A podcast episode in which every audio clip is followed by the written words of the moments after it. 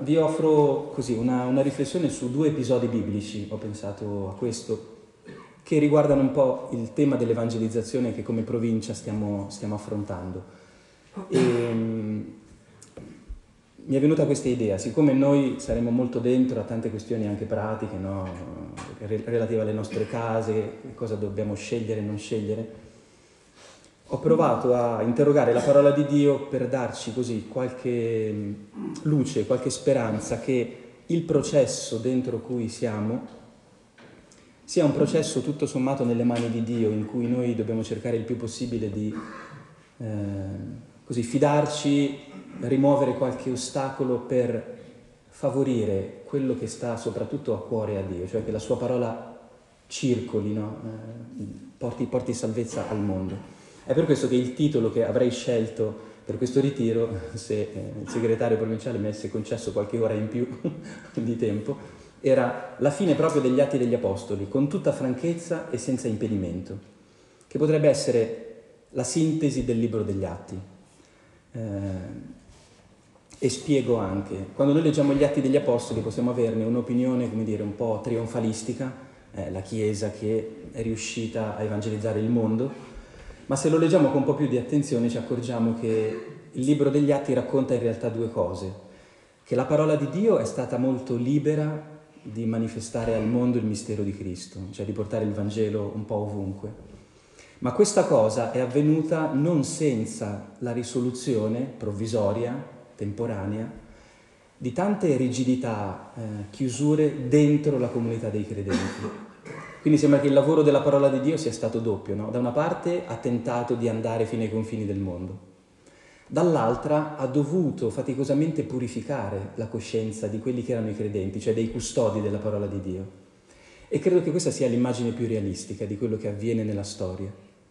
Dio con libertà e con liberalità vuole comunicare la sua salvezza, ma il primo ostacolo che trova siamo noi, noi che abbiamo accolto la sua parola che abbiamo tanti schemi, tante forme mentali no? che in parte favoriscono l'evangelizzazione e in parte la impediscono.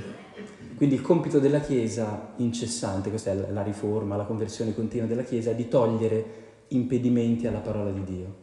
E credo che questo sia anche un modo intelligente di leggere il libro degli Atti. Vorrei partire da un punto, prima di arrivare ai due episodi che, su cui meditiamo, che è quello della Pentecoste. Noi sappiamo che l'evangelizzazione in qualche modo no, inizia quando il fuoco dello Spirito scende sulla comunità dei credenti. Vi richiamo soltanto due elementi di questo episodio che conosciamo tutti. Spesso credo che quando pensiamo alla Pentecoste eh, siamo tentati di immaginarla come un momento di grande potenziamento della comunità degli apostoli, no? cioè lo Spirito scende e questi diventano dei traduttori eh, simultanei ante litteram cioè diventano più capaci di fare delle cose che prima erano meno capaci. Ecco, in realtà credo che il grande prodigio della Pentecoste possa essere letto anche in un altro modo. Delle persone chiuse e segnate da un forte timore, improvvisamente diventano aperte, estroflesse. Eh, e gli altri li sentivano parlare nella propria lingua. Cioè il grande miracolo non è stato soltanto ecco, un aumento di potenzialità, ma una diminuzione di paure che ha permesso a questi uomini di essere più comunicativi. Noi spesso comunichiamo meglio il Vangelo non quando acquistiamo qualche capacità tecnica o qualche abilità, ma quando siamo meno in contatto con delle paure, degli schemi che depotenziano il Vangelo, che lo limitano. E l'altra cosa interessante è il luogo dove avviene la Pentecoste. Prima di dire che sono in una casa, il libro degli Atti dice che si trovavano insieme epi to auto, letteralmente sullo stesso, attorno allo stesso, riguardo allo stesso. Lo stesso cosa, c'è un neutro che gli esegeti non riescono a chiarire più di tanto. Potrebbe essere la memoria di Gesù, il ricordo della Pasqua, eh, il vincolo della comunione fraterna, non lo sappiamo, però ecco, sembra essere un luogo quasi simbolico, teologico. È da lì che nasce la possibilità di ricezione dello Spirito. Non tanto eh, che ci troviamo, facciamo il segno di croce e lo Spirito necessariamente scende, ma è se riusciamo a rimanere nel Vangelo, eh, potremmo dirla così. Per questo ci sono voluti 50 giorni prima che scendesse lo Spirito, perché i discepoli hanno dovuto perdere tanti punti di riferimento che gli sembravano essenziali ma non lo erano. L'unica cosa certa erano, era un nucleo di verità. E lì, quando si spogliano ecco, di, tante, di, tante, cose, arriva lo Spirito. No? E la cosa ancora più interessante è che se leggete con, con attenzione il testo, non devono neanche uscire da quel luogo per andare a farsi sentire dagli altri. Si dice che gli altri li sentono cantare le opere di Dio. Sembra quasi che l'evangelizzazione avvenga da fermi. Questa è una cosa, credo che ci deve dare molta eh, così, creatività, speranza, no? per comprendere che in un tempo difficile come il nostro, forse siamo chiamati a restare fermi più che correre in tante direzioni ma a farlo attorno a un nucleo purificato, significativo. Questo forse è, è, il segreto anche di questo tempo che viviamo. Non si tratta di inventare chissà quali novità, ma di restare ben saldi, ben radicati, forse direbbe Paolo, su qualcosa che è molto più piccolo di quello che ci eravamo immaginati, ma è molto capace eh, di diffondere la notizia del Vangelo. Allora, gli episodi che vi racconto, cioè che condivido con voi, sì, vi racconto un po', diciamo così, sono Atti 8, Filippo e Leunuco, e Atti 10, Pietro e Cornelio. Quindi due episodi di evangelizzazione che credo possono stimolare un po' la nostra riflessione, la nostra preghiera. Quando avvengono questi due episodi? Dopo il momento in cui iniziano le persecuzioni. No? Sapete che nel capitolo 7 degli Atti degli Apostoli c'è l'uccisione di Stefano, che segna sicuramente un confine no, nel racconto Fin lì le cose erano un po' avvenivano a Gerusalemme e dintorni, con la morte di Stefano inizia la diaspora, la dispersione letteralmente no? degli apostoli, con un, con un, sostantivo e un verbo che alludono proprio al seme che comincia a circolare. No? Quindi un episodio in sé negativo, il martirio di Stefano, inaugura la diffusione dei semi del Vangelo, che sono poi le persone che concretamente scappano da Gerusalemme no? e vanno nei territori attorno.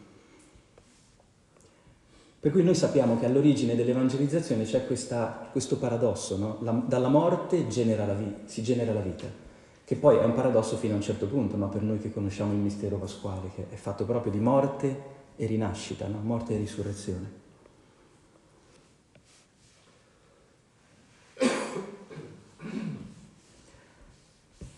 Allora, il primo episodio è quello eh, di Filippo che disperdendosi, cioè allontanandosi da Gerusalemme, riceve questa indicazione no, dall'angelo del Signore, alzati, va verso il mezzogiorno sulla strada che scende da Gerusalemme a Gaza, essa è deserta. Come vedrete, eh, ripassando un po' questo testo, qui la cosa che colpisce è che la preparazione del momento vero e proprio dell'evangelizzazione è molto più lunga da un punto di vista narrativo del, del momento stesso dell'evangelizzazione, che poi si risolverà in pochi versetti, eh, cioè quando Filippo viene immerso nell'acqua, no? Cioè l'eunuco viene immerso nell'acqua e Filippo con lui. Quindi la prima cosa eh, che da questo versetto in poi ci viene detta è che nell'evangelizzazione sembra che la preparazione sia quasi più importante del fatto in sé. Cioè tutta la costruzione no, del momento in cui viene detto il nome di Gesù a qualcuno e qualcuno si apre a questa salvezza è la cosa più importante dell'evangelizzazione.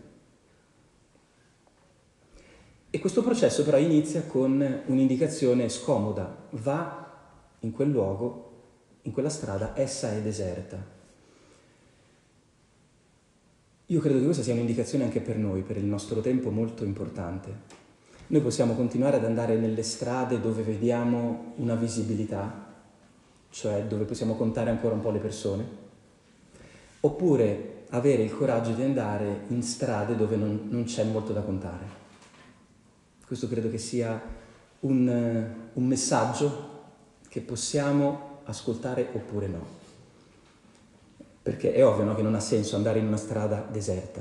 Uno verrebbe da dire che ci vado a fare, cosa la faccio a fare questa cosa? Di per sé non ha senso. E invece si avvera un incontro molto fecondo per Filippo.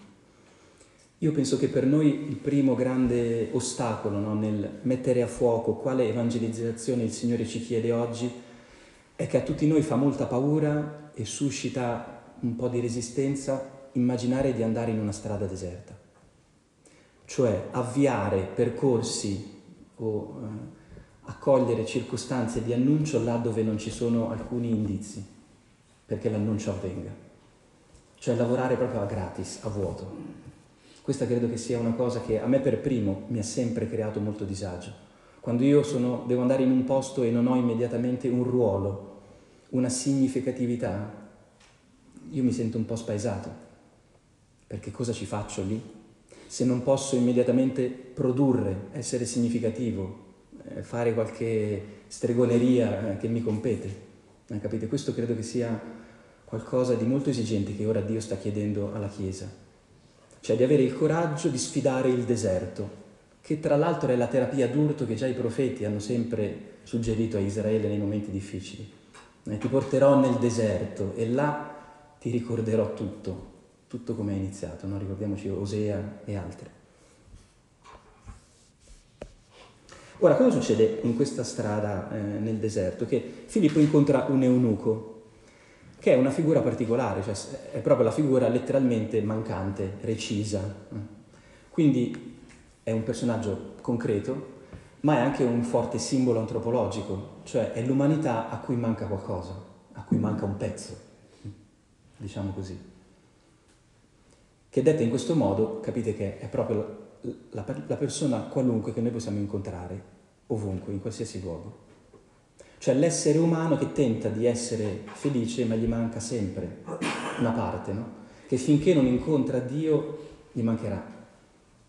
Questo è ciò che avviene no? Nel, nell'incontro tra Filippo e questo eunuco, è una figura recisa, che tra l'altro per noi ha anche una doppia valenza, perché è simbolo dell'umanità, ma più fortemente è simbolo anche della nostra vita consacrata, di celibi, di casti, noi ci siamo fatti eunuchi per il regno dei cieli, quindi per noi quando si sente parlare di eunuchia dobbiamo essere molto attenti perché si parla di noi.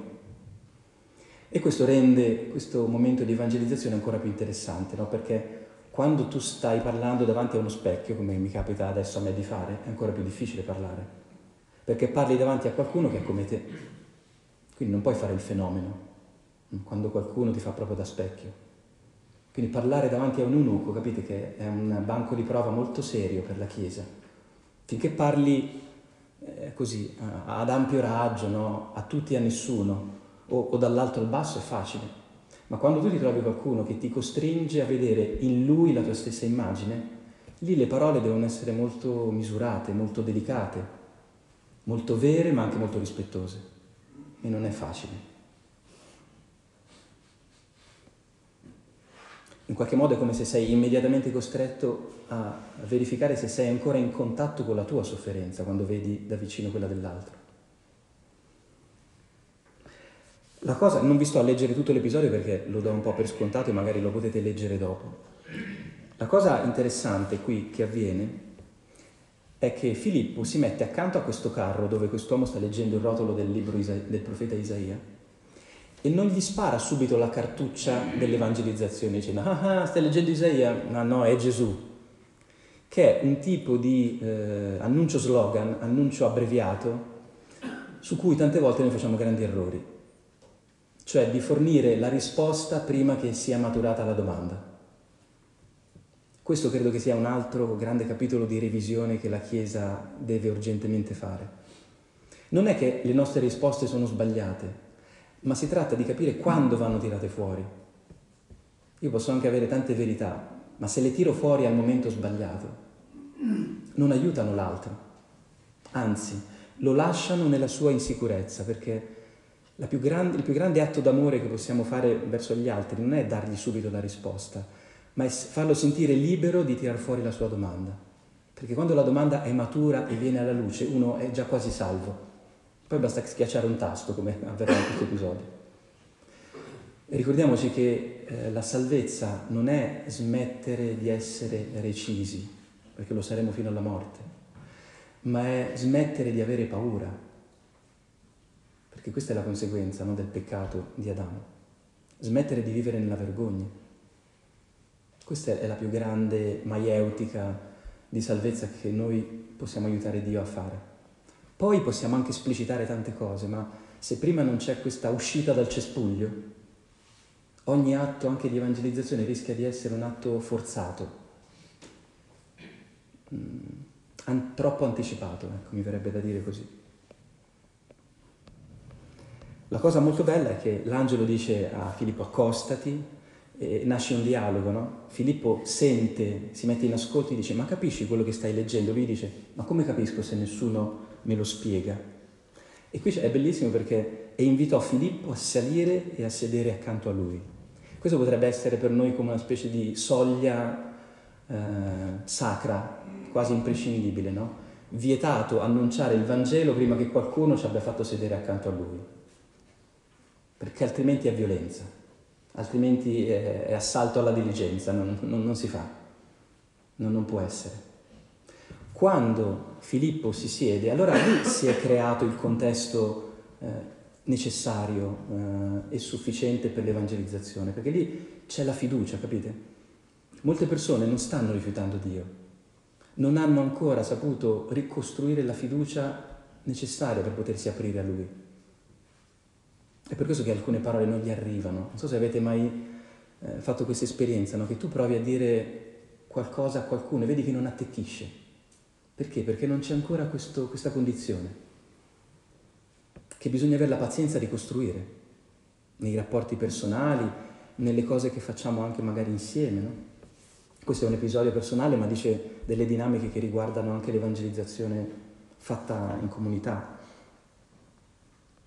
Il passo che sta leggendo quest'uomo è un passo che riguarda la sofferenza, no? Chiaramente quest'uomo è incuriosito dal, dalle scritture che parlano di lui e lui è un uomo reciso che soffre, no? E quindi si chiede, ma cosa Dio c'entra con, con, con me che sto soffrendo? Cioè questo passo mi sembra dirlo, no? Come una pecora condotta al macello e come un agnello senza voce innanzi a chi lo tosa, sentite? Macello e tosatura, quindi si parla proprio di tagli, di, di recisioni. E rivolgendosi a Filippo l'eunuco gli dice, ti prego, di quale persona il profeta dice questo? Di se stesso o di qualcun altro? È bellissima questa preghiera laica, mi verrebbe da dire, inconsapevole. Ti prego. Cioè questo, capite, è la circostanza che permette l'evangelizzazione, cioè quando riusciamo a liberare quella preghiera che c'è già nel cuore delle persone, che è proprio il tormento di non sapere se tra la propria condizione di vita e Dio c'è una reale distanza oppure no. Perché le persone quando soffrono, quando sono emarginate, si sentono eh, lontane da Dio nella loro coscienza, finché qualcuno non gli annuncia il contrario. Capite? L'evangelizzazione è mh, smentire un sospetto, non è aggiungere qualcosa è togliere il sospetto che una persona, oltre a stare male e a soffrire, sia pure giudicata per quello. Questo credo che sia no, il tormento che tante persone vivono. Non, tante persone non vogliono nemmeno cambiare la loro condizione, perché sanno, no, come sappiamo noi, quando ci ammaliamo, quando ci succedono alcune cose, che alcuni problemi nella vita non si risolvono. Però se ho l'impressione che in quella circostanza io posso starci in pace perché nessuno mi giudica, né Dio né gli altri, io allora quella croce la porto in un altro modo, la porto in un modo che è già pasquale, anche se magari non so neanche cos'è la Pasqua, nel senso che riesco a portarla fino al Golgota e dopo il Golgota sappiamo cosa succede. Filippo prendendo la parola e partendo da quel passo della scrittura annunciò a lui Gesù. Ecco, credo che Atti 8:35 è la frase che ogni tanto dovremmo rileggerci no, per dire quando le circostanze si sono eh, create, l'evangelizzazione è un gioco da ragazzi, mi verrebbe da dire così. Cioè basta dire che Dio salva, che è il nome di Gesù. Capite? Noi dobbiamo tirare una freccia a, a, a un centimetro così, quando le circostanze ormai sono, si sono costruite. Per cui spero ecco, che episodi come questo ci dicano anche un po' di speranza, che, che non dobbiamo fare una cosa difficilissima, dobbiamo lavorare un po' più sulle premesse, sulla costruzione del momento di evangelizzazione. E c'è una specie di conferma di tutto questo, mi sembra, al versetto 36, dove arrivano no, in un luogo dove c'è dell'acqua e sentite cosa dice l'eunuco. Ecco, qui c'è dell'acqua. Che cosa impedisce che io sia battezzato? Una domanda molto semplice e molto profonda. No? È la domanda che viene no, da un essere umano che cerca la salvezza e chiede a Filippo, alla Chiesa, a un apostolo, ma c'è davvero qualche impedimento? C'è qualcosa che mi separa da Dio? E Filippo deve dire soltanto no. Cioè deve togliere un impedimento apparente. Io credo che questo sia un altro modo di guardare l'apparente lontananza del mondo da Dio. Cioè è vero che ci sono persone che stanno facendo il male, che avranno bisogno, come dire, di uno scappellotto per, per fermarsi, ma la maggior parte delle persone credo che abbia semplicemente l'impressione di avere un impedimento davanti per, per fare un passo verso Dio. Cioè non trova strade, sentieri, soluzioni per riconnettersi a quel Dio di cui magari ha, ha perduto il nome, le tracce, la familiarità, ma non l'ha mai veramente rifiutato. Solo che gli è venuto il sospetto no, che a causa di quello che è, di quello che si trova a fare, di quello che gli è successo, ormai la distanza con Dio sia incolmabile. Invece Filippo deve dire soltanto a questo, a quest'uomo, non c'è nessun impedimento. E per farlo però, ecco la condizione di cui vi parlavo prima, fece fermare il carro e scesero tutte e due nell'acqua, Filippo ed Eunuco. Potremmo parlare di un co-battesimo, eh, di un battesimo insieme all'altro. Papa Francesco, vi ricordate quell'espressione, no? Unti per ungere. Credo che questo episodio ci ricorda una, un vincolo fondamentale nell'evangelizzazione. Noi non possiamo battezzare gli altri senza battezzarci insieme a loro. È ovvio, il battesimo si fa una volta sola, ma scendere nelle acque insieme agli altri significa, mentre noi diciamo od offriamo la salvezza agli altri, o anche noi la stiamo rivivendo in qualche modo, oppure quel gesto rischia di essere formale, rischia di non essere più vero. E per questo credo che un po' le prestazioni della Chiesa no, si sono un po' rallentate negli ultimi secoli, per usare un eufemismo. Cioè Dio forse ci ha tentato di dire, ma guardate che non siete mica una fabbrica di cioccolati, di cioccolatini che dovete sfornare eh, preti, frati, cristiani, così, come in modo meccanico. O c'è una reale trasmissione di fede, oppure i segni e le parole consegnati al corpo di un'altra persona sono soltanto dei codici a barre, come vediamo fare al nostro mondo. Non c'è una trasmissione personale della fede. Questo credo che da una parte può sembrarci un giudizio no? molto grosso, molto grave, dall'altra a mio avviso ci dà tanta speranza, perché comprendiamo che eh, c'è proprio un criterio di umanità, di umanizzazione dentro le cose sacre che va sempre rispettato. E quando noi lo violiamo, l'evangelizzazione non può avvenire. Semplice. Ma credo che questa sia la nostra salvezza, ci impedisce di diventare mestieranti, di diventare produttori di salvezza a nastro. Del resto questa cosa no, di togliere l'impedimento a mio avviso corrisponde proprio alla descrizione che proprio gli atti nel capitolo 10, dopo quello che leggeremo, faranno di Gesù, il quale, vi ricordate, passò beneficando e risanando tutti coloro che stavano sotto il potere del diavolo, perché Dio era con lui. Cioè quello che succedeva alle persone che incontravano Gesù era un aumento di speranza, un aumento di sanità, di santità anche potremmo dire. In che modo? Incontrandolo. Cioè tutti quelli che incontravano Gesù in qualche modo venivano beneficati. Credo che questa sia una grande provocazione per noi. Noi non dobbiamo dare la comunione a tutti, ma dobbiamo permettere a tutti di eliminare le distanze apparenti tra loro e Dio. Per questo ci, ci, ci serve una nuova immaginazione anche no, di quello che possiamo offrire agli altri. È chiaro che i sacramenti, alcune cose, no? noi abbiamo uno scrigno di gioielli che sono sacri, che sono santi, sono le cose più belle, più preziose che abbiamo, ma non è l'unica cosa che possiamo offrire agli altri. Forse dobbiamo allargare no? attorno a quello scrigno tante altre, tanti altri scivoli, corsie no? di avvicinamento al mistero di Dio, percorrendo le quali forse poi gli uomini e le donne troveranno anche tante loro risposte alle loro ferite, ai loro dubbi, ai loro problemi esistenziali.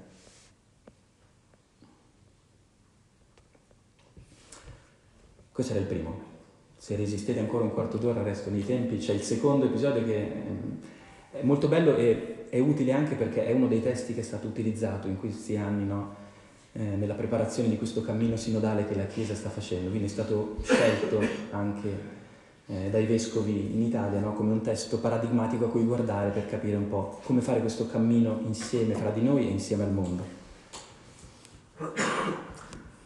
Però vi dico cosa è successo nel frattempo, no? perché saltiamo dal capitolo 8 al capitolo 10. Nel capitolo 9, eh, lo sapete ma ve lo dico così a scanso di equivoci, c'è la conversione di Paolo, eh, che è un momento fondamentale nella storia della Chiesa, però vi ricordo forse alcune cose che si dimenticano. Appena avvenuta la conversione di Paolo, ci sono due cose dette proprio chiaramente eh, da Luca nel libro, cioè che la, la Chiesa cristiana ha paura di Paolo e lo vuole ammazzare e quindi Paolo è costretto a scappare a, Tarso dove Barnava andrà a riprenderlo dopo un po' di tempo quando le acque si sono calmate.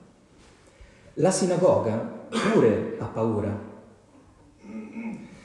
Quindi gli ambienti religiosi, i cristiani e i giudei, sono segnati da una grande paura nei confronti di quello che è appena avvenuto, cioè di questa libertà di Dio no? che converte un persecutore è stato appena convertito in un eunuco e poi un persecutore, no? E le persone religiose hanno paura di, questo, di questi sconvolgimenti, non sanno come leggerli. Ora, in questo momento no, in cui le comunità religiose sono eh, disorientate, senza risposte, la cosa che a me sorprende è che Dio prende un angelo, avendo lì no, il box dei suoi angeli, eh, ne prende uno e dice allora vai, vai sulla terra e uno gli verrebbe da dire allora lo mandiamo o dai cristiani o dai giudei così si calmano un po'. No, lo manda da Cornelio, da un pagano. Questa è una cosa molto interessante.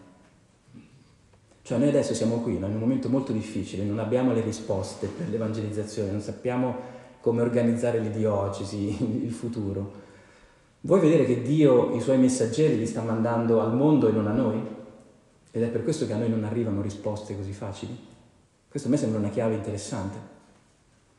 Ed è interessante perché noi troveremo le risposte non soltanto stando insieme, confrontandoci, ma veramente andando verso il mondo. Io credo. Che sta cercando Dio molto più di quello che noi immaginiamo. Per questo il Papa credo che ci dica che dobbiamo essere una chiesa in uscita, capite? Perché gli angeli stanno fuori tante volte, non dentro. Noi abbiamo la dottrina, il Danzinger, Schönmetzer, cioè abbiamo, la verità ce l'abbiamo già, non, quello è sicuro, non è messa in discussione, ma le notizie fresche, cioè i passi che dobbiamo compiere, spesso Dio li suggerisce più a quelli, ai, ai destinatari, capite?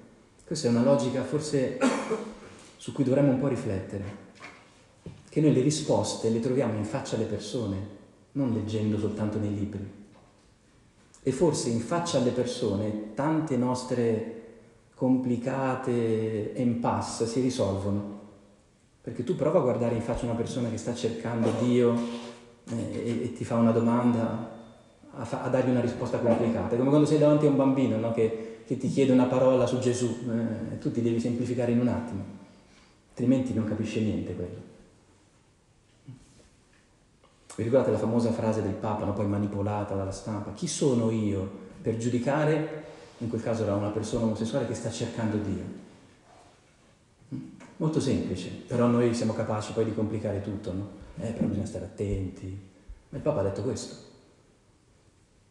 Se una persona sta cercando Dio, mm? noi possiamo avere tutte le teorie che vogliamo, ma se quello che sta cercando Dio mi fa una domanda, quello mi fa una domanda, io gli devo rispondere. La Chiesa non può mai smettere neanche per un secondo di essere il corpo di Cristo nel mondo. Cristo a costo di morire rispondeva alle persone. Non è che diceva guarda ci penso un attimo, è un caso un po' complicato il tuo, mi consulto un attimo, poi eventualmente ti faccio sapere. Eh, perché è facile fare così. Allora, vediamo, vediamo il racconto in, in concreto, cioè cosa accade al capitolo 10.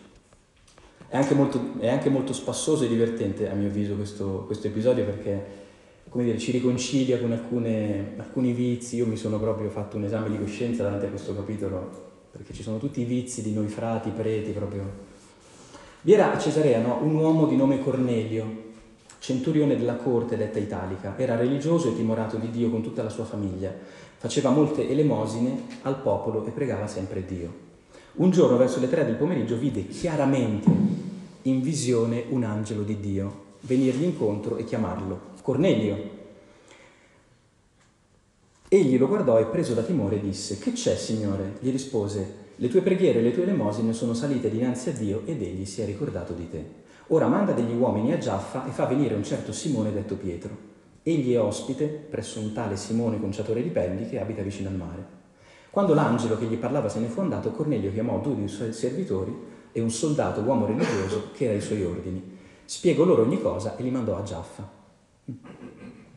Allora vedete, c'è quest'uomo che è rappresentato come un uomo letteralmente rispettoso, eh, un laico bravo, come tanti che noi conosciamo. Ed è a lui, dicevamo, no, che Dio sceglie di mandare quest'angelo che gli parlò chiaramente, avete sentito l'avverbio, no? proprio con chiarezza gli dice questa cosa. La scena si sposta da Pietro, è costruito molto bene il racconto. Il giorno dopo, mentre quelli erano in cammino verso Pietro, Pietro verso mezzogiorno salì sulla terrazza a pregare. Eh, l'ora del pranzo, la conosciamo bene anche noi, il mezzogiorno in convento, no? eh? una delle cose più sacre che ci sia. Gli venne fame e voleva prendere cibo. Mentre glielo preparavano fu rapito in estasi. Vide il cielo aperto e un oggetto che scendeva simile a una grande tovaglia calata a terra per i quattro capi. In essa c'era ogni sorta di quadrupedi, rettili della terra e uccelli del cielo. Io in paradiso, dove spero un giorno più o meno di andare, anche solo temporaneamente, se posso avvicinare San Pietro gli dirò, ma tu l'hai vista davvero quella tovaglia? O quel giorno in convento erano arrivate quelle cose? Perché eh, curiosa. Qua, naturalmente no, in questo episodio c'è il superamento per l'ebraismo, di, cioè per gli ebrei cristiani, di alcune norme no, alimentari che gli impedivano di mangiare questo e quest'altro. No? anche noi frati, eh, quando ci siamo un po' aggiornati dopo il concilio, abbiamo avuto visioni celesti o semplicemente abbiamo capito che alcune cose non aveva più senso farle? Lascio lì la domanda. Allora risuonò una voce che gli diceva, coraggio, Pietro, uccidi e mangia. Vi rilego questa frase in una traduzione migliore. Alzati sacrifica e mangia.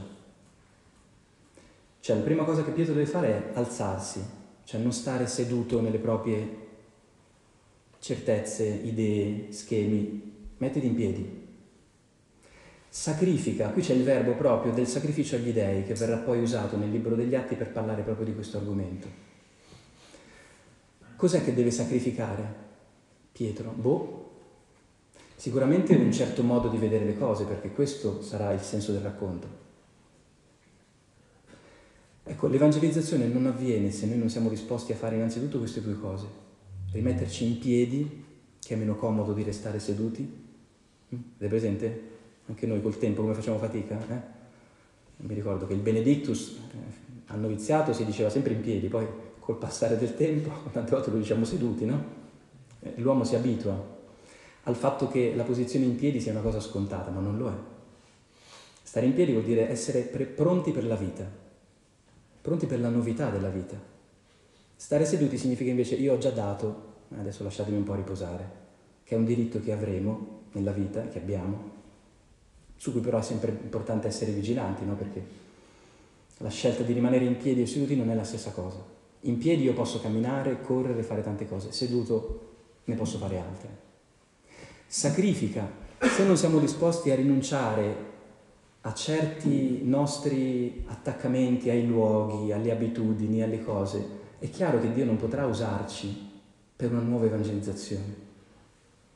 Pensate soltanto, no? se Dio ha bisogno che da A andiamo a B, non faccio nomi per non entrare in, in polemica con nessun luogo, né, ma come fa se noi cominciamo a dire, eh però nel punto A noi abbiamo una grossa storia, abbiamo una grande tradizione, ci siamo soltanto noi in quel, in quel territorio, che ne so. Capite che Dio ha, ha molte difficoltà a spostare il suo esercito, se noi, come dire, ogni volta che c'è da spostarsi ci facciamo trovare seduti e molto attaccati alle nostre idee. Ora è ovvio che io non sto banalizzando nessuna idea perché non possiamo che ragionare noi sulle cose, sui movimenti da fare o non fare. Però è anche altrettanto evidente che un sacrificio ci è sempre chiesto se vogliamo vivere. Cioè una rinuncia a qualcosa. Se no le rinunce le chiediamo soltanto agli altri. Ed è per questo che poi non convince più la nostra predicazione, perché se uno chiede rinunce senza farle poi non è più neanche credibile. Non senti la verità nella sua voce. E mangia, ma il sacrificio non è fine a se stesso, è per mangiare qualcosa di nuovo, come succederà a Pietro. E voi pensate alla faccia di Pietro la prima volta che si mangia uno spiedino di maiale. Io mi ricordo che non mangiavo i carciofi nella mia vita, no? proprio avevo un problema, una tara mentale e Dio come mi ha salvato mi ha mandato a Roma per sette anni. E la prima volta che ho mangiato un carciofo ho detto ma che cavolo mi sono perso fino adesso. Cioè noi tante volte abbiamo soltanto veramente dei, dei bastoni, dei massi da rimuovere nel nostro modo di pensare le cose. Poi la realtà è molto sorprendente, molto più ricca di quello che noi immaginiamo. Guardate cosa succede. Ma Pietro rispose, non sia mai, Signore, perché io non ho mai mangiato nulla di profano o di impuro. Sentite com'è, religiosa questa risposta? No. Sembra Akaz, hm? Tanto per citare un personaggio di questo tempo. Non sia mai, Signore, non ti chiederò un segno. Cioè ci sono dei modi con cui noi ci sottraiamo all'urgenza dell'evangelizzazione che sono molto devoti, che sembrano molto religiosi. Noi tante volte no, eh, imbavagliamo lo spirito perché parliamo così. No, non, non conviene fare questa cosa. Tanta ragionevolezza tra, tra, di noi a volte fa così. Eh. Cioè lo spirito magari ci sta dando una pedata nel sedere, però noi riusciamo elegantemente sempre a salvare capre e cavoli e a rimanere fermi e a non fare quello che bisogna fare. Perché io non ho mai fatto questa cosa qui, non mi è mai capitata. Capite? La paura del nuovo la paura di andare in una direzione nuova. E addirittura nulla di profano, qua c'è la parola koine, che capite che è la lingua del Nuovo Testamento. Quindi è una cosa brutta la koine, no? Cos'è che è veramente profano e cos'è che è legato a Dio? Mm. Ma queste sono sottigliezze magari da biblisti. La voce di nuovo a lui, ciò che Dio ha purificato tu non chiamarlo profano. E poi c'è scritto, questo accadde per tre volte. Evidentemente qui si parla di un processo. Tre volte vuol dire un processo che si è compiuto. Quindi questa esperienza di Pietro, io credo che sia davvero una specie di midrash, potremmo dire così, cioè un racconto che sintetizza qualcosa che è avvenuto più diffusamente nel tempo. Per questo credo che anche noi non dobbiamo sentirci troppo in colpa se facciamo fatica a capire quello che Dio ci sta dicendo. Però siamo dentro questo processo in cui forse Dio ci sta soltanto dicendo di alzarci, sacrificare qualche abitudine e mangiare cibo nuovo, vita nuova, senza sentirci in colpa per questo, senza pensare che stiamo tradendo qualcosa o qualcuno. Mentre Pietro si domandava perplesso tra sé e sé che cosa significasse ciò che aveva visto, ecco gli uomini arrivati da Cornelio.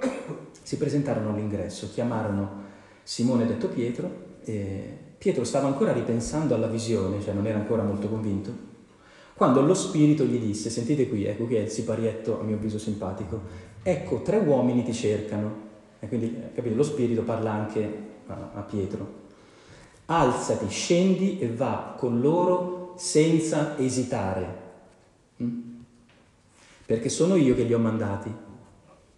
Pietro scese incontro a quegli uomini e disse, Eccomi, sono qui quello che cercate. Qual è il motivo per cui siete venuti? Eh, che faccia di tolla che c'ha Pietro. Lo sa benissimo qual è il motivo, però lo chiede. Come mai siete qui? Eh, venuti a trovarmi? Risposero, il centurione Cornelio, uomo giusto e timorato, stimato dalla nazione, ha ricevuto da un angelo santo l'ordine di farti venire in casa sua per ascoltare ciò che hai da dirgli. Quindi Pietro ha ricevuto un'indicazione da Dio. Questi gli confermano che è, è proprio questa la cosa da fare Pietro allora li fece entrare e li ospitò. Il giorno seguente partì con loro e alcuni fratelli di Giaffa lo accompagnarono. Cioè Dio gli aveva detto di andare senza esitare, Pietro prende tempo, perché capisce che è un passaggio difficile, come facciamo noi in genere, no? Ci, ci rendiamo conto che bisogna fare un passo, dormiamoci sopra. Eh? Il giorno dopo arrivò a Cesarea. Cornelio stava ad aspettarli con i parenti e gli amici intimi che aveva invitato. Mentre Pietro stava per entrare, Cornelio gli andò incontro e si gettò ai suoi piedi per rendergli omaggio. Ma Pietro lo rialzò dicendo, alzati, anche io sono un uomo. Questo è un altro passaggio da sottolineare a mio avviso. Pietro non ci sta capendo molto, ma probabilmente una cosa che gli sta succedendo è di tornare in contatto con la propria umanità, profondamente, intendo dire. Cioè comprende che in questo passaggio difficile che Dio gli chiede di vivere, la prima cosa da disattivare è quella modalità no? di porsi di fronte agli altri, se non in modo disumano, in modi un po' inumani, cioè senza incarnare i registri della nostra umanità. Io credo che questo voglia dire tante cose, no? Anche parlare in un modo o in un altro alle persone. Abbiamo parlato anche tanto nei laboratori no? che preparano il capitolo di linguaggi, di modi di porci agli altri. Se noi non parliamo in un modo umano agli altri, come gli facciamo capire Dio? Il Dio che si è fatto uomo. Se noi siamo stracchi, eh, sganciati dalla realtà, complicati. Quindi anch'io sono un uomo significa proprio appropriarsi o riappropriarsi serenamente di tutti i colori della nostra umanità per poter manifestare agli altri il mistero di Dio, senza vergogna. Perché mica solo gli altri hanno vergogna della propria umanità, ce l'abbiamo pure noi. Io mi ricordo tante volte come mi vergognavo soltanto col mio corpo a stare al centro eh, di alcuni momenti di celebrazione o di, o di, annuncio e gli altri ti guardano, mettono gli occhi su di te, mica è banale questa cosa qui. Quindi questo passaggio credo per Pietro sia un'acquisizione tutt'altro che, che scontata o facile. Vi dico questo perché parlando con uno dei, degli studenti, di cui non farò il nome, che mi è passato in questi anni, lui mi, pensando al sacerdozio mi diceva, certo che stare su un altare per tutta la vita al centro di tanti sguardi non è una cosa da poco. Una difficoltà umana, molto semplice, ma molto reale. Essere sacerdoti farlo in un modo naturale, non impostato, non forzato, non, non è semplice. Anch'io sono un uomo. Cioè il primo messaggio da dare agli altri è questo. Io vengo nel nome del Signore e la prima cosa che cerco di dirti è che anch'io sono un uomo. Anch'io ho le mie difficoltà, anch'io le mie debolezze, non le nascondo. Non faccio finta che siccome Dio è con me, io ho tutta una serie di problemi non ce li ho. Eh, qui si potrebbero aprire capitoli eh, enormi. Poi, continuando a conversare con lui, entrò, riunite molte persone e disse loro, voi sapete che a un giudeo non è lecito avere contatto o recarsi da stranieri, ma Dio mi ha mostrato che non si deve chiamare profano o impuro nessun uomo. Che furbo che è Pietro. Eh? Cioè non ha ancora capito bene cosa deve fare, non è ancora convinto di quello che Dio gli ha detto, però la predica la fa benissimo, eh, come noi. Cioè noi a dire agli altri il Vangelo siamo capacissimi. Poi il fatto che quel Vangelo sia un Vangelo per noi è un'altra storia, un altro paio di mani. Per questo, sentite qui, qui è il massimo dell'ipocrisia, per questo quando mi avete mandato a chiamare sono venuto senza esitare. Questo mi fa venire in mente, c'è il mio guardiano qui davanti con cui ogni tanto mi confido su questo, è che ne so, delle persone no, che difficilmente eh, accogli proprio con gioia, a volte in confessionale, che cosa vedono un frate sorridente, no? Tu magari sei sfinito, non c'è proprio neanche voglia, però dici delle parole di circostanza che fortunatamente la gente a volte crede. E quindi esce dalla confessione e dice no, quel frate mi ha accolto benissimo, quindi nel frattempo avresti voluto lanciarlo fuori dalla finestra. E, e fortunatamente l'evangelizzazione passa anche in mezzo eh, a queste ambiguità, dove noi diciamo delle frasi che non corrispondono eh, necessariamente alla, alla, nostra verità. Vi chiedo dunque per quale ragione mi, ha, mi avete chiamato. Cioè Pietro chiede a loro quello che sa già, però vuole avere la conferma. Cornelio allora rispose, Quattro giorni or sono, verso quest'ora, stavo facendo la preghiera delle tre del pomeriggio nella mia casa, quando mi si presentò un uomo in splendida veste e mi disse, Cornelio, la tua preghiera è stata esaudita e Dio si è ricordato delle tue elemosine. Manda dunque qualcuno a Giaffa e fa venire Simone, detto Pietro. Egli è ospite della casa di Simone. Subito ho mandato a chiamarti e tu hai fatto una cosa buona a venire. Ora dunque siamo tutti qui riuniti al cospetto di Dio per ascoltare tutto ciò che dal Signore ti è stato ordinato. Ora vorrei che guardaste un attimo questa scena insieme a me. Cioè c'è un uomo in ginocchio e tutte delle persone che sono lì, che pendono dalle labbra di Pietro. Mm? Questo credo che sia quello che a volte ci perdiamo noi, se restiamo nei nostri schemi. Non so se avete anche voi l'esperienza che facciamo tutti, credo, che ogni tanto noi dobbiamo dire il Vangelo davanti a persone che sono o addormentate o lì per abitudine, senza nessuna domanda, senza nessuna voglia di, di, di, di stupirsi, di aprirsi. E noi dopo un po' ci scoraggiamo a dire il Vangelo perché? Perché dire il Vangelo in faccia a questa tipologia di persone dopo un po' ti affatica, ti spegni, perché sei come no? un postino che continua a citofonare a una casa dove non risponde nessuno. Invece trovarti davanti a delle persone affamate, assetate, che hanno voglia di sentire una parola nuova di vita, ma tu diventi San Paolo in un secondo. Quante volte è successo a me? Cioè che è l'uditorio che ti tira fuori l'amore, la passione, il Vangelo, è l'altro. Quanto ti scoraggia un uditorio che dopo un po' che parli comincia a abbassare la testa, dopo un po' ti spegni pure tu.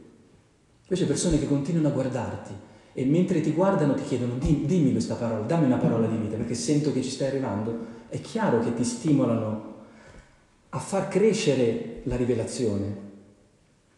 Capite perché dico che tante cose noi le risolviamo soltanto davanti alle persone perché non è una riflessione a tavolino la salvezza, è l'annuncio, è la trasmissione di sto lievito madre, non so come dire, che non deve mai spegnersi. Per cui è soltanto andando nelle latitudini più bizzarre che io scopro quanta capacità ha Dio di entrare in ogni situazione. Attraverso magari anche un po' la mia voce. Io non posso risolvere tutte le questioni, evidentemente. Però posso andare davanti al volto delle persone che stanno cercando Dio e provare, provare a vedere se succede anche a me quello che succede qui. Pietro prese la parola e disse, in verità mi sto rendendo conto che Dio non fa preferenza di persone, fa, fa il suo bel discorso. No? Questa è la parola che egli ha inviato, eccetera, eccetera. E annuncia il Kerem a queste persone. Voi sapete no, quello che è accaduto in tutta la Giudea, cominciando dalla Galilea, eccetera, eccetera. E c'è quella frase che vi ho citato prima.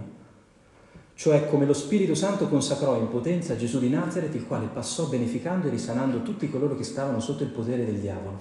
Cioè Pietro davanti a queste persone si sta convincendo del cherigma, capite?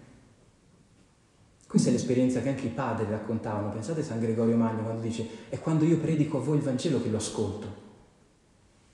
Quante volte anche noi facciamo questa esperienza? Cioè tu ti convinci che Dio ha operato la salvezza in Cristo proprio quando la dice alle persone. È, è questo il prodigio, questa è l'esperienza dello Spirito che tutti viviamo. E fa un discorso bellissimo Pietro che vi, vi consiglio davvero di leggere. Finisce dicendo, a lui tutti i profeti danno questa testimonianza, chiunque crede in lui riceve il perdono dei peccati per mezzo del suo nome. Sentite il finale. Pietro stava ancora dicendo queste cose quando lo Spirito Santo discese sopra tutti coloro che ascoltavano la parola.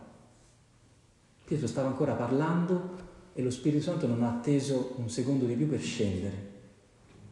Pietro dice il Vangelo e lo Spirito scende.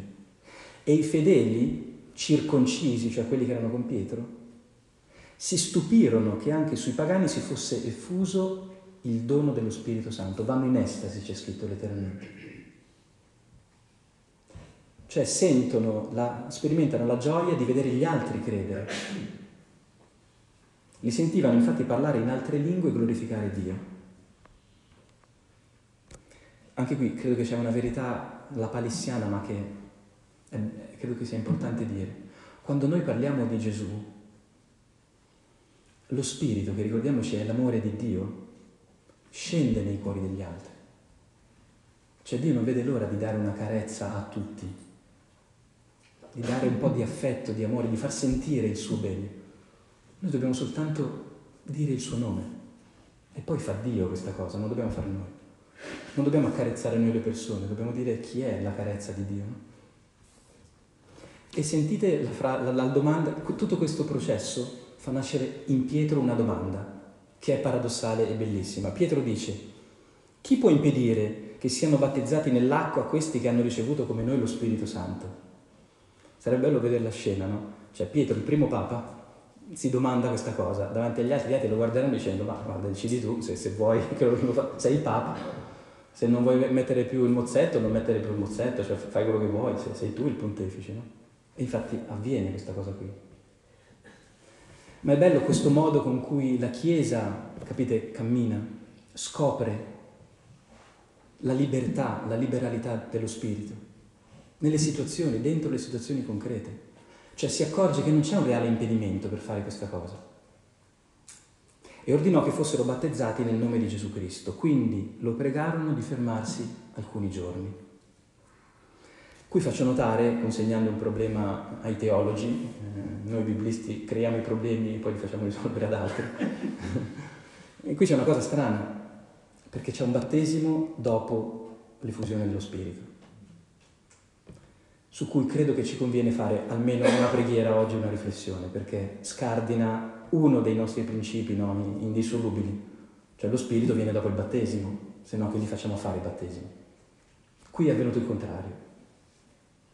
Sembra che ci sia anche la possibilità che il battesimo sia il gesto con cui noi valorizziamo l'opera di salvezza che Dio sta già compiendo anche senza di noi o anche fuori dalle nostre programmazioni.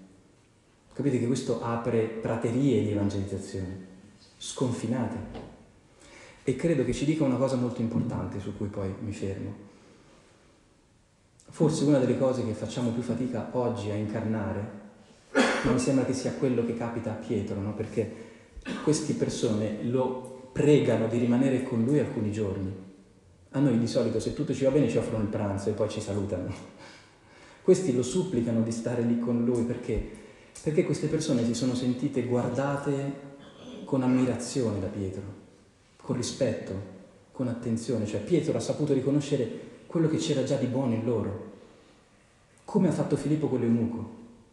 Ecco, questa Chiesa no, che si prende del tempo per riconoscere il bene già esistente nelle persone, nella realtà, che per questo motivo non rinuncia poi a dire quello che vuole dire, a dischiudere i suoi tesori, ma lo fa dopo aver innanzitutto guardato con simpatia, con rispetto gli uomini e le donne che come noi fanno fatica a, a vivere e, e, a camminare verso, verso, una vita piena.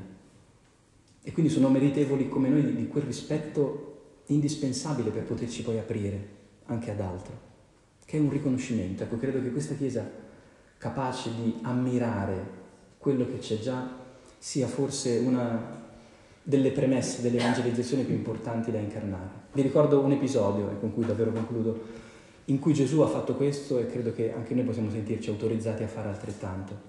Vi ricordate l'episodio in cui c'è un centurione che ha il servo malato e manda da Gesù no, amici a dirgli guarda vieni a guarire il mio servo perché è proprio un bravo uomo e gli anziani gli dicono guarda fagli proprio questo miracolo perché questo centurione è bravo, ci ha costruito la sinagoga Gesù va, si incammina. Quando sta per arrivare a casa del centurione, il centurione manda altri amici a fermare Gesù dicendo guarda fermati, non entrare in casa che so che se no poi diventi impuro, è un problema per te. Tanto se tu dici una parola, il mio servo sarà salvo. Anch'io ho dei sottoposto a cui dico va e gli va, avete presente, no? Tutta... Gesù si ferma, lo ammira, c'è scritto così, e dice io una fede così non l'ho mai vista in Israele. E non sta dicendo è un bravo uomo, una fede in un uomo che pensa bene di tutto e di tutti, che fa del bene agli altri. Ha costruito una sinagoga dove non entrerà mai, perché non è il suo luogo. Prende a cuore un servo quando potrebbe cambiarlo come una scopa vecchia. Manda degli amici una volta, manda degli amici una seconda volta, parla bene dei suoi soldati. Qual è il preside che parla bene dei suoi professori? Non esiste. O un guardiano che parla bene dei suoi frati. A parte quello di Milano, penso che non ce ne siano. Intendo dire che questa è l'umanità che Gesù definisce un'umanità abitata dalla fede. Ed è questa umanità che noi dobbiamo avere il coraggio di guardare e a cui annunciare che ci sono pochi impedimenti che questa umanità possa incontrare Dio, perché questo è il servizio di amore e di misericordia che Gesù ha fatto quando è passato in mezzo a noi dopo essersi fatto uomo.